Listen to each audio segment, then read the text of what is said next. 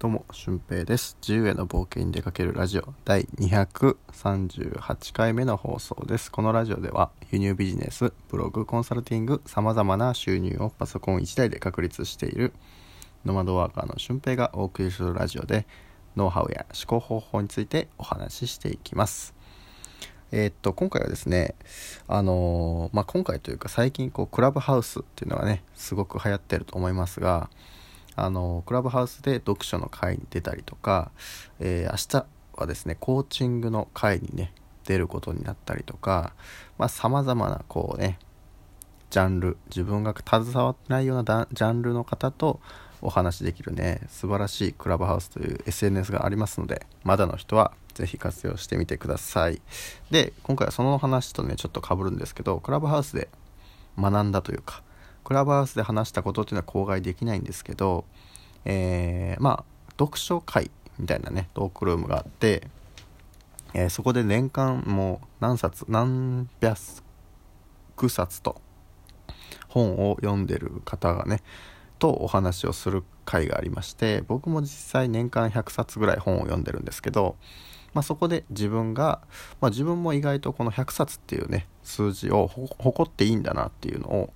改めて感じさせられましたのでその読書術というかそういうものを今回はお話ししていきたいと思います。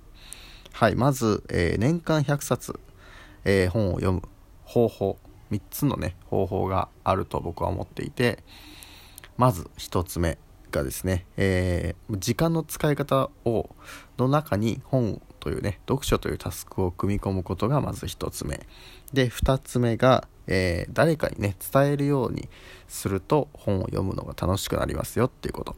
で3つ目が、えー耳で聞くのもありということですね。この3つです。もう一度いきますよ、え自分の時間の使い方の中に読書というタスクを盛り込むこと。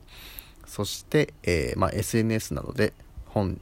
について語ることをする。そして3つ目が耳で聞くっていう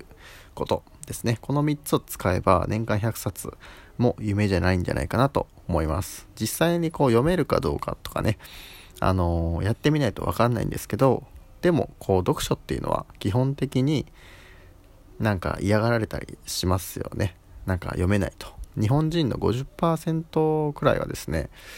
あの1冊も本読まないんですよ。1ヶ月のうちに。なので1冊でも読んだらもう、えー50%以内だし2冊ぐらい読んだらもう30%ぐらいになると思うんですよね。うん。で3冊4冊と読めればもう日本人の1桁パーセントぐらいのところまで読書っていうのはね敷居が高いあ低いものなんですよね。うん。だからとりあえず月1冊でもいいから、えー読めるようになるためにはですねこの3つの方法がすごくいいんじゃないかなと思います、えーでは3つを詳しく解説していきたいと思います。まず1つ目ですね。自分の時間の使い方の中に読書というタスクを盛り込む。はい、僕は最近こう25分間作業して5分休憩というねポモドロテクニックっていうのをね使ってるんですけど、まあ、その25分の中にあの1つのタスクとか2つのタスクとかっていうのをどんどんどんどん組み込んでいくんですけど、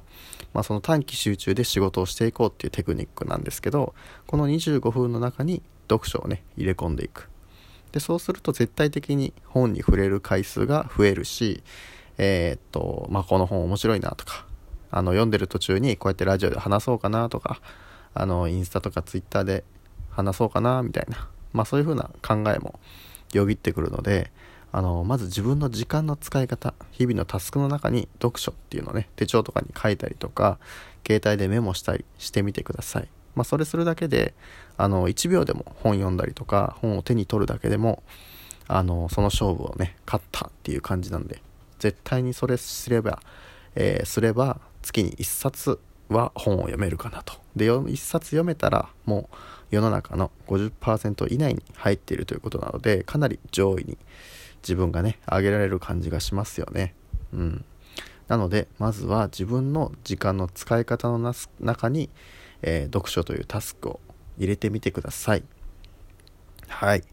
で、え2つ目がですね、伝えるということですね。SNS とか、えーまあ、誰か友達とかにでもいいんですけど、しっかりと伝えること。で、アウトプット、インプットしてからアウトプットまでの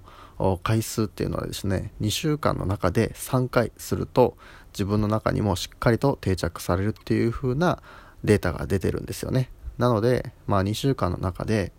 えー、まあ SNS で2回ぐらい発信して誰か自分のねリアルな友達にお話しすると、まあ、2週間で3回ぐらいのアウトプットはできるかなというふうに思いますはい僕もこういうふうにラジオと、えー、あとテキストで、えー、アウトプットするのと誰かに話す、まあ、この3つっていうのはね基本的に、えー、まあ、これいいなって思った内容は確実にするようにしてます。はいなのでこれができるようになるとあの最近本読んでないなとか思ったらガンガン自分で本を読むようになってくると思いますのであのまあ敷居が最初はね高いかもしれないんですけど単純にアプリでこう自分で感想を書いてみる。だけでもいいと思うんですよ。うん、誰に見せなくても、えー、自分だけのその感想を持っておいたりとか、えー、心に残ったキーフレーズっていうのを書き留めておいて、えー、まあ、何回も見返すことによってそれが定着してきたりとかあもっと本読みたいなっていう気持ちになると思います僕はもうそれを言葉集めて言ってるんですけど、え、結構その本に書いてあることっていうのはあの見ただけでね見た時にいいなと思ってもあのいざ読み進めていくとあれどこにあったっけ？とかあれどういう言葉だっけ？って思うことがあるので、まあ、僕はブクログっていうねアプリを使って管理してるんですけどその中にキーフレーズとかねあの名言的なものを散りばめておいてこういうふうにラジオする時になんかいい言葉なかったっけなとか今日話したいトピックないかなっていう風なのを探したりもしてます。はい。っていうのがまあ伝えることのこうメリットですね。うん。こう伝えることをし始めるともっともっと本が読みたいとか、あのあの人が紹介してた本ってどういうものなのかなって最近 YouTube とかでこの本をね10分とか15分で解説しますとかでそれですごく分かりやすいものとかたくさんあるんですけどやっぱりあの読むっていうことも非常に大切になってきますはいで3つ目がそこにつながってくるんですけど、まあ、本当に読めないなと思う人はそういうふうな YouTube とかでね10分15分で解説しているようなあのー、本をね読むと読むというか聞くでもいいしオーディオブックとか Amazon のアンリミテッドとかで、えー、Kindle Unlimited とかで、えー、Kindle Unlimited は多分1500円なんですよね。なんで1冊のこう新品本買ったら大体それぐらいの値段するので、えー、まあ3冊ぐらい読めたらもうすでにあの元が取れてるかなと思うので、まあ同じ本をね、3回ぐらい聞いてもいいと思いますし、うん。あのー隙間時間にできるっていうのが、その聞くっていうことのいいところかなと思うし、あの、自分でわからないところをね、予約してくれてる YouTube のものとかもありますし、今、フライヤーっていうね、要約の本のサービスがあって、まあ、それが、あの、全部の本じゃないと思いますけど、えー、結構、要約した内容が載ってることとかも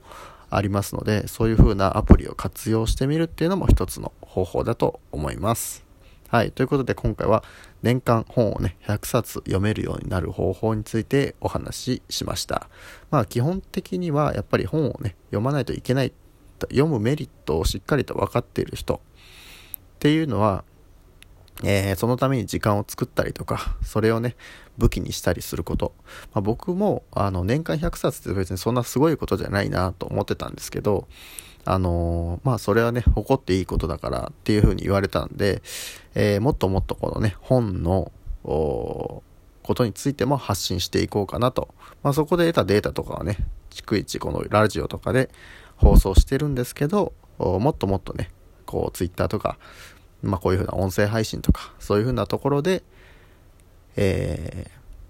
ー、語ってもいいんじゃないかなというトピックだったので、今回お話ししました。で、えー、まあメルマガとかでね、僕は、まあこういうふうなビジネス知識とか、えー、僕が、まあ輸入ビジネスとかね、ブログとかの情報発信で独立できた経緯とかね、そういうものを細かく配信してますし、えー、今無料のマニュアル、輸入ビジネスとか情報発信の無料のマニュアルも、そのメールマガジン登録と同時に送られてくるようになってますので、まあそちらの方も興味があれば、えー、ぜひ登録してみてください。で、えー、このチャンネルの登録もできればよろしくお願いいたします。はい。はい。ということで本日の配信は以上です。また次回の配信でもお会いしましょう。ほなまた。